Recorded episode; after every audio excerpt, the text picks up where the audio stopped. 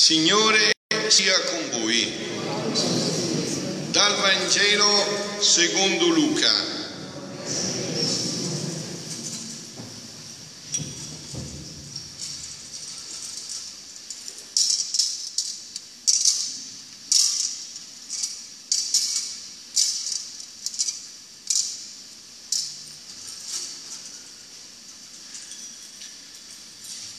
Nell'anno quindicesimo dell'impero di Tiberio Cesare, mentre Ponzio Pilato era governatore della Giudea, Erode tetrarca della Galilea e Filippo suo fratello tetrarca dell'Iturea e della Tragonite e Lisania tetrarca di Abilene sotto i sommi sacerdoti Anna e Caifa, la parola di Dio venne su Giovanni, figlio di Zaccaria nel deserto. Egli percosse tutta la regione del Giordano, predicando un battesimo di conversione per il perdono dei peccati, come è scritto nel libro degli oracoli del profeta Isaia.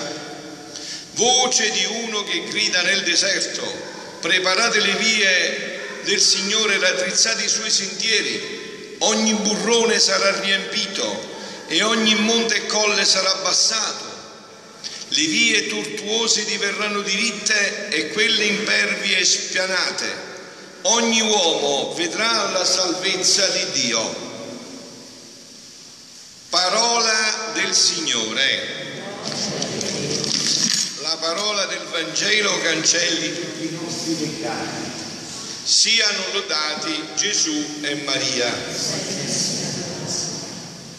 Carissimi, siamo alla seconda domenica di Avvento, vedete che sono accese le due candele e ci nutriamo sempre più in questa preparazione di questo evento fondante della nostra vita. Dio che entra nella storia dell'uomo. E stamattina Papa Francesco nell'Angelus a mezzogiorno, come fa la domenica, commentando, dando un accenno al Vangelo del giorno, ha detto no alla mentalità del mondo, L'invito del Papa all'Angelus di oggi dice il centro della nostra vita è Gesù e la sua parola di luce, di amore e di consolazione.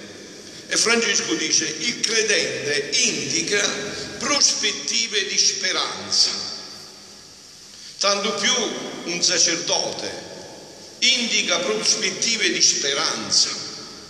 Voi siete qua stasera per nutrirvi della speranza. È vero? Perché siete a corto di speranza. Sentendo televisioni, eh, notizie varie, questo vi mette in apnea, vi toglie la speranza.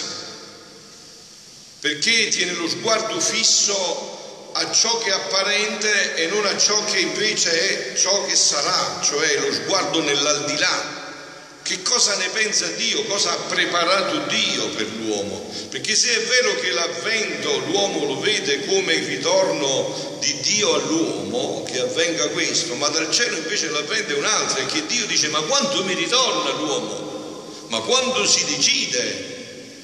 Quando si decide a prendere questa decisione di conversione, no? Come dicono i profeti di fuoco, e uno di questi è Giovanni Battista. Certo Giovanni Battista non può essere accusato di diplomazia, Giovanni va a sodo, no? tanto che ci rimette la testa, eh, no le chiacchiere, la testa ci rimette. Però Giovanni ha svolto tutto questo con una chiarezza, aveva una chiarezza, doveva indicare, ecco l'agnello di Dio, colui che toglie il peccato del mondo, ecco chi verrà a risolvere tutti i problemi della nostra vita. Ma se noi non abbiamo questa speranza, battiamo il vuoto, Dobbiamo riprenderci necessariamente e assolutamente questa speranza, no? Papa diceva così, per preparare la via al Signore che viene, siamo chiamati a bonificare gli avvallamenti prodotti dalla freddezza e dall'indifferenza, aprendoci con gli stessi sentimenti di Gesù. Occorre abbassare tante asprezze della superbia, compiendo gesti concreti di riconciliazione con i nostri fratelli, di richiesta di perdono delle nostre colpe. E poi diceva il Papa ancora, non possiamo arrenderci di fronte alle situazioni negative, di chiusura e di rifiuto, non dobbiamo lasciarci assoggettare dalla mentalità del mondo, no, assolutamente. Noi attendiamo qualcosa che deve irrompere nell'umanità, qualcosa che deve irrompere nell'umanità.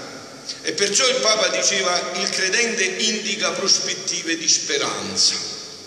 Ecco, allora in queste prospettive di speranza c'è la speranza delle speranze, che l'avvento è proprio questo, l'avvento che qualcosa irrompa nell'umanità, l'avvento del regno della divina volontà, qualcosa che deve irrompere nell'umanità che deve venire a dare una svolta decisiva a questo mondo che lo vedete sempre più. Non intendo parlare di questi in omelia, i segni vi parlano chiari pure ai ciechi. Qualcosa deve avvenire nell'umanità per dare una svolta decisiva a un povero mondo che non vede più la luce, non vede più la strada. C'è necessariamente bisogno di questo. E allora adesso ci arriviamo, ci entriamo proprio dentro questo mistero, no? Gesù dice a Luisa in un brano, figlia mia, è proprio vero che la Santissima Trinità, l'ente supremo, nel principio della creazione, quindi quando il mondo è stato creato, fece il suo sposalizio con l'umanità. Cioè la Santissima Trinità si è sposata con l'uomo ed è rimasta sempre fedele. L'uomo è infedele, è stato infedele, ma Dio è sempre fedele. L'uomo ha messo un sacco di corne a Dio, ma Dio è rimasto sempre fedele.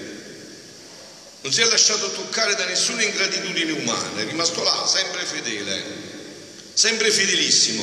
È successo come uno sposo, dice in questo brano Gesù a Luisa, quando la sua sposa malvagia lo induce a dividersi.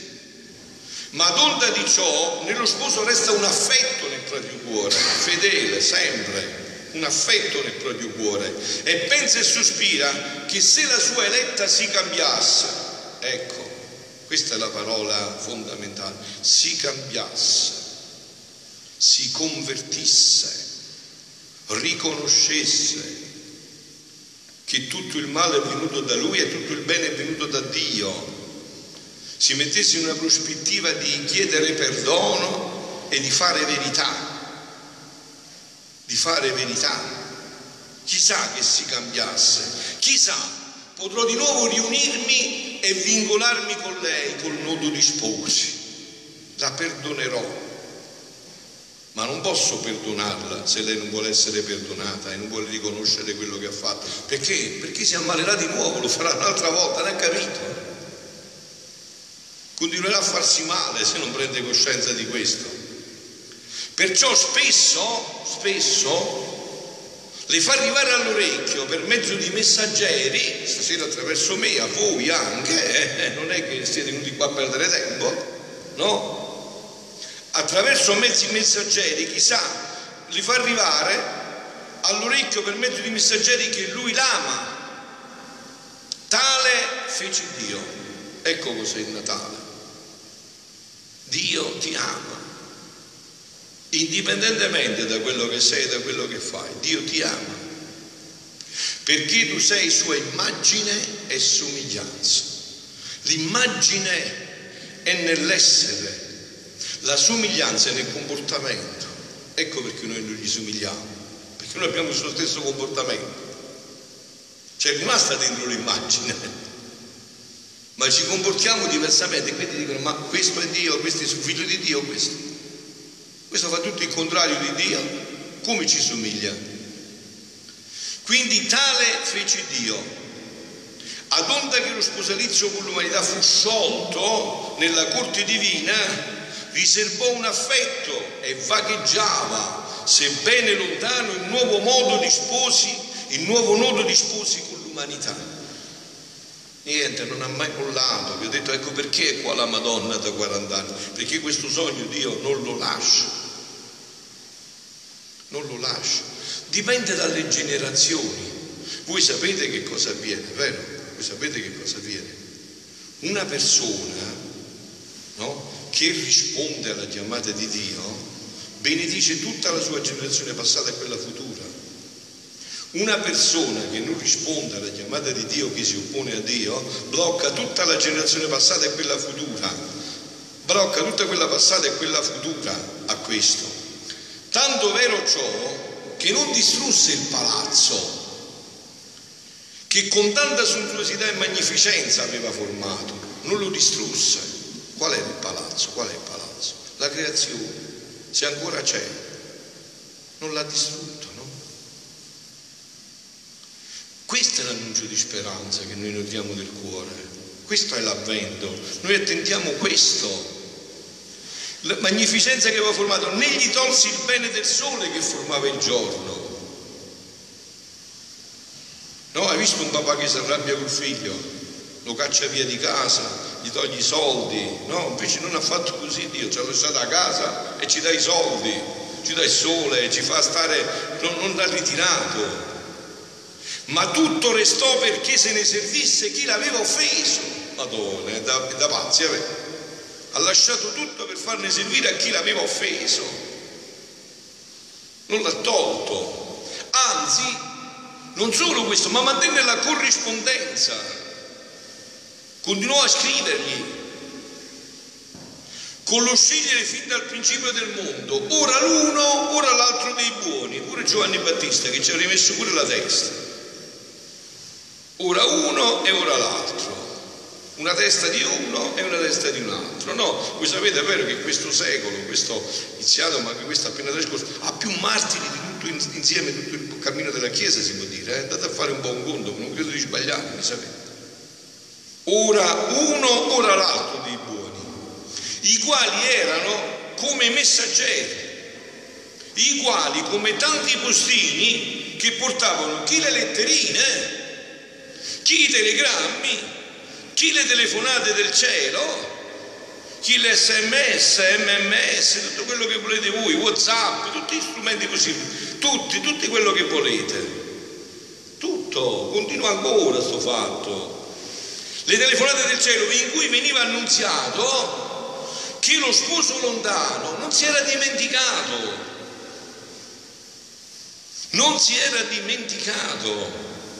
Vedete, quando il popolo ebreo è uscito dall'Egitto, e gli era, promessa la terra, gli era stata promessa la terra promessa, la terra c'era, ma il popolo non la vedeva, ma c'era già, capito? C'era, già c'era, ma non la vedeva, aveva gli occhi appannati, anzi ciechi, infatti tanto è vero che della generazione che ha attraversato il deserto c'è andata tutta un'altra generazione, i figli, ma al di loro non c'è entrato nessuno, solo due, Giosuè e Caleb. non si non vedevano, ma già c'era tutto, già c'era tutto. Che lo sposo lontano non si era dimenticato che li amava e che voleva il ritorno della sposa ingrata. Questo è l'annunzio di Giovanni, questo è l'annunzio di Giovanni. Passate i monti, è piena di colli, questo è l'annunzio. Onde nell'Antico Testamento quando più moltiplicavo i buoni, i patriarchi e i profeti, tanto più pressanti erano gli inviti alla posta che correva tra il cielo e la terra. Che Dio spendeva notizie che desiderava la nuova unione, tanto vero che non potendo più contenere la foga del suo amore e non essendo ancora disposta l'umanità decaduta per allora, ecco dove sta il problema Dio, è, Dio ha già tutto pronto, la terra promessa c'è già, non è che deve arrivare chissà da dove, no? Non è che deve arrivare. Avete visto, no? Come Gesù ci ha avvisato, ce l'ha detto chiaro. Non vi fate proprio così, ha detto, lasciate perdere il linguaggio. Ma se uno vuole capire il linguaggio è questo, non vi ora di vita per fesso, non siete dei citruli, non siete dei zalanuti, non correte di qua e di là. Vedete che il regno di Dio già c'è dentro di voi. Non è che vengono a dire ho visto là, ho fatto qua, scappate di qua e correte di là. Citrulli, dove correte così a vedere le cose? Vedete che c'è già tutto, è già tutto pronto, è già tutto dentro di voi. Dovete soltanto disporvi a vederlo, a viverlo, a realizzarlo. Non essendo ancora disposta l'umanità decaduta per allora, fece un'eccezione, cioè disse ok, l'umanità non è pronta ma io non ce la faccio più. Che devo fare? Non ce la faccio più. Allora anticipò. E come anticipò? Prendendo una della razza umana, che invece era dispostissima, che disse sì, fiat.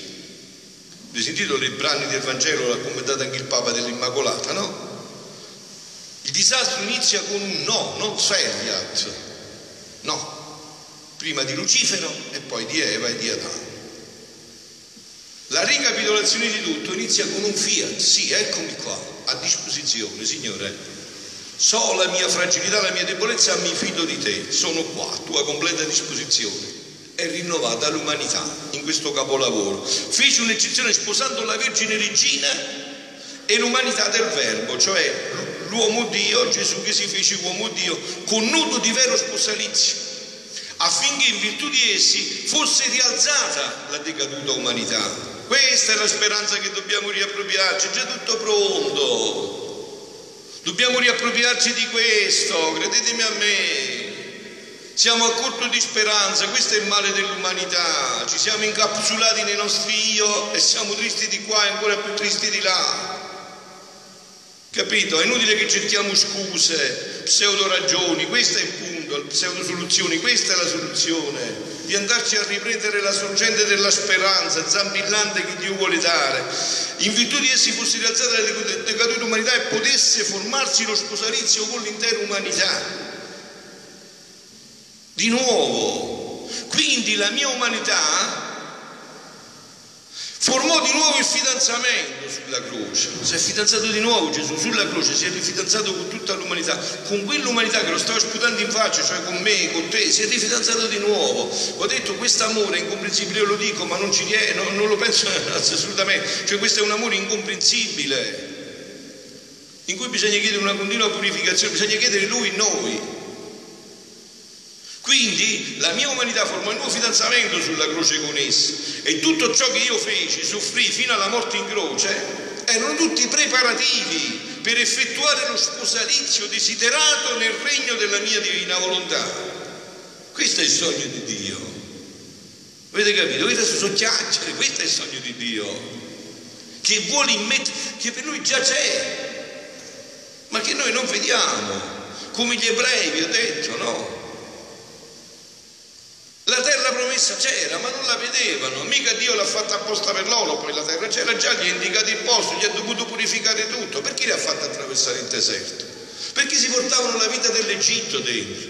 Perché noi dobbiamo passare attraverso queste prove? Perché ci portiamo la vita del mondo dentro, siamo mondani, portiamo la vita del mondo dentro, e bisogna di purificarla, di purificare le categorie con cui pensiamo.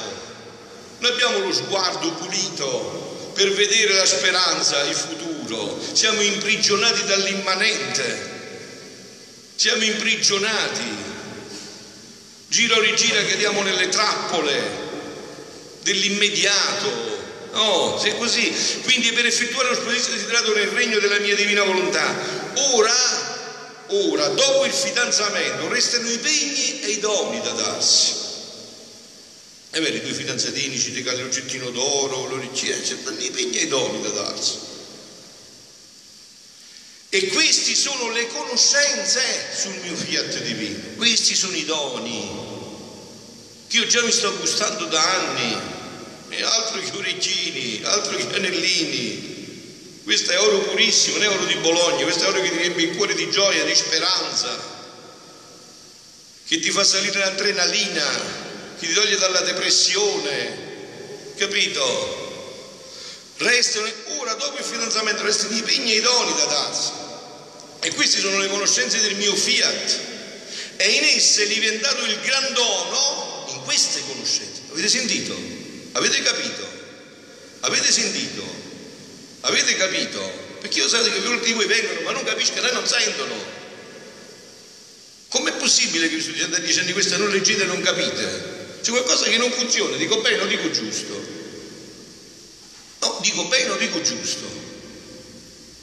E in esse è diventato il gran dono che mi respinse l'uomo nel paradiso terrestre, nell'Eden. Cioè il dono eterno, infinito e interminabile del mio volere. Vi sentite le parole che usa Gesù? Gesù conosce bene il linguaggio italiano, è vero? Lo conosce meglio di noi. È inventato lui. Vi sentite i termini che ha usato? E, cioè il dono eterno infinito e interminabile del mio volere, eterno, infinito e interminabile. Questo si farà, questa sarà l'attività di tutta l'eternità. E se non ci prepariamo, saremo, ci troveremo dei ciucci impreparati. Avete capito? Cioè, ma come io ho eh, sei lauree, dotti, e se non ciuccio impreparato, perché non conosci che per l'eternità si parlerà di questo. Se hai queste sei lauree hai imparato questo, tanto di cappello, sei molto avanti, che Dio ti strabenedica interminabile del mio volere, il quale dono alletterà tanto l'umanità decaduta che ci darà il contraccambio il dono del suo povero volere. Ma pensate, è impensabile, capito? Cioè Gesù sta facendo tutto questo per chiedere il miserabile dono del nostro volere, che ci ha dato pure lui, capito? Pensa un poco te. Cioè lui ci ha dato la libertà, noi la stiamo usando a fatti nostri e lui per amore sta aspettando secoli e secoli che noi ci decidiamo a accettare questo amore. Perché lui non violenta niente, no? Lui è serio, perciò molte volte si fanno tante domande che non hanno senso. Perché noi non abbiamo mai meditato, voi avete mai meditato per 5-6 anni sul concetto Dio mi ha dato la volontà e quindi la libertà. Voi pensate che la libertà sia una cosa come facciamo noi col bambino, che poi lo costringiamo? No, no, no. Liberi, talmente liberi che adesso me ne posso andare e non celebrare la messa. E non succede niente a me, poi facciamo i ma adesso succede niente, sono libero. Non voglio celebrare più la messa, non voglio dare più l'Eucaristia stasera. E che fa? Che succede? Rifletteteci, rifletteteci, allora capite poi che cos'è la libertà, eh? cioè il dono eterno, infinito e interminabile del mio volere, il quale dono le tanto l'umanità di caduta, che ci darà il contraccambio del dono del suo volere, che sarà come conferma e suggello dell'unione degli sposi. Dopo così lunga catena di, di corrispondenza, di fedeltà da parte di Dio e di ingostranza, di ingratitudine e di freddezza, è limitato Gesù, ci sarebbero tante cose da dire da parte delle creature. Sicché, figlia mia, l'uomo si degradò perdette tutti i suoi beni, beni perché uscì dalla mia volontà divina. Questo è il motivo, questa è la ragione, questa è la causa. Per nobilitarsi, vedi Gesù, ti fa l'analisi della vera malattia, no? Non di quello che si pensa che sia malattia, di qual è veramente il motivo della malattia e poi ti dà immediatamente la cura per curare alla radice, eliminare eh, decisamente e completamente quel male. Senti, quindi perdette tutto per, per nobilitarsi adesso, per riacquistare tutto e per ricevere la riabilitazione dello sposalizio col suo creatore deve rientrare di nuovo nel fiat divino donde ne è uscito. E non c'è un'altra strada. Non c'è. Bisogna ritornare qua e il problema è fatto dov'è? Che lui brama, arde, brucia, desidera che noi ritorniamo là, che lui ha già creato tutto, è già pronto tutto, è già preparato tutto. Aspetta solo che noi conosciamo, desideriamo ed entriamo. Ma chi lo dà? Lo vedo io. Sono dieci anni che predico questo, tante persone anche stanno attorno a me, ancora non hanno manco letto magari qualcosa, non hanno ancora approfondito minimamente. Lo vedo io, lo tocco io. Persone anche che mi stimano, che mi vogliono bene, che seguono, però poi si ferma tutto là. O si cercano altre cose. Non ci sono vie di mezzo, dice Gesù, e sottolineo io, non ci sono vie di mezzo, questa è la speranza, non ci sono vie di mezzo, neppure la mia stessa redenzione è sufficiente per far ritornare l'uomo al principio dell'era felice della creazione. Ed è vero. Quando Eucaristia hai mangiato? Io. E come mai sto ancora così combinato? Eh? Quante confessioni hai fatto? E come mai stiamo ancora così combinati? L'Eucaristia è corpo, sangue, anima e divinità di Dio. E come mai ci schiaffiamo nello stomaco il corpo, sangue, anima e divinità di Dio e siamo illuminati? Perché la nostra volontà, no? Vi ho detto altre volte, adesso io sono sacerdote no, della Chiesa Cattolica, ora metterò le mani sul corpo, sul pane e sul vino, metto le mani sul pane e sul vino e che succede? Dico delle parole, compio dei gesti e infallibilmente, sicuramente il pane non è più pane, corpo di Dio, il vino non è più vino, è sangue di Dio. Poi questo che è venuto lo metto dentro di me e questo non avviene infallibilmente. Perché? Perché che cosa ha stabilito che quel pane e quel vino diventassero il corpo e sangue di Dio? Una volontà ab eterna. Il pane non, non, ha volontà, non si rifiuta, il vino nemmeno. Invece questa volontà che ha stabilito la stessa cosa per me si incontra con la mia volontà e io dico oh, aspetta, aspetta, che vuoi fare? Fammi fare a me. E lui dice ok, ti ho dato la libertà. E quindi che fa l'Eucaristia? Toccata e fu. Avete capito? Se voi attribuite certe cose alla Chiesa che non c'entrano, la Chiesa non può trasformare a chi non si vuole far trasformare. E loro si fanno tante toccate e fughe. Capito? Eh? Avete capito? È tutto semplice. Quindi vediamo le cose nella verità. È sufficiente far ritornare l'uomo, eh, eh, deve rientrare in nuovo di donde ne uscì. Non ci sono vie di mezzo. Nemmeno la mia redenzione è sufficiente per far ritornare l'uomo il principio dell'era felice della creazione. Capito cosa diceva Gesù? L'era felice. Essa è mezzo la redenzione, via, luce, aiuto, ma non il fine. Il fine è la mia volontà. Questo è il fine. Il fine è la mia volontà perché essa fu il principio e di giustizia. Eh, devo finire, se no qua vi tengo tutta la notte, veramente, mi sono scordato pure il tempo. Il fine è la mia volontà perché essa è principio e di giustizia, che chi è il principio deve essere la fine. Sicché, quindi leggo soltanto, sicché l'umanità deve essere chiusa nel mio volere divino, per essere restituita la sua nobile origine. La sua felicità è mettere di nuovo in vigore lo sposalizio col suo creatore.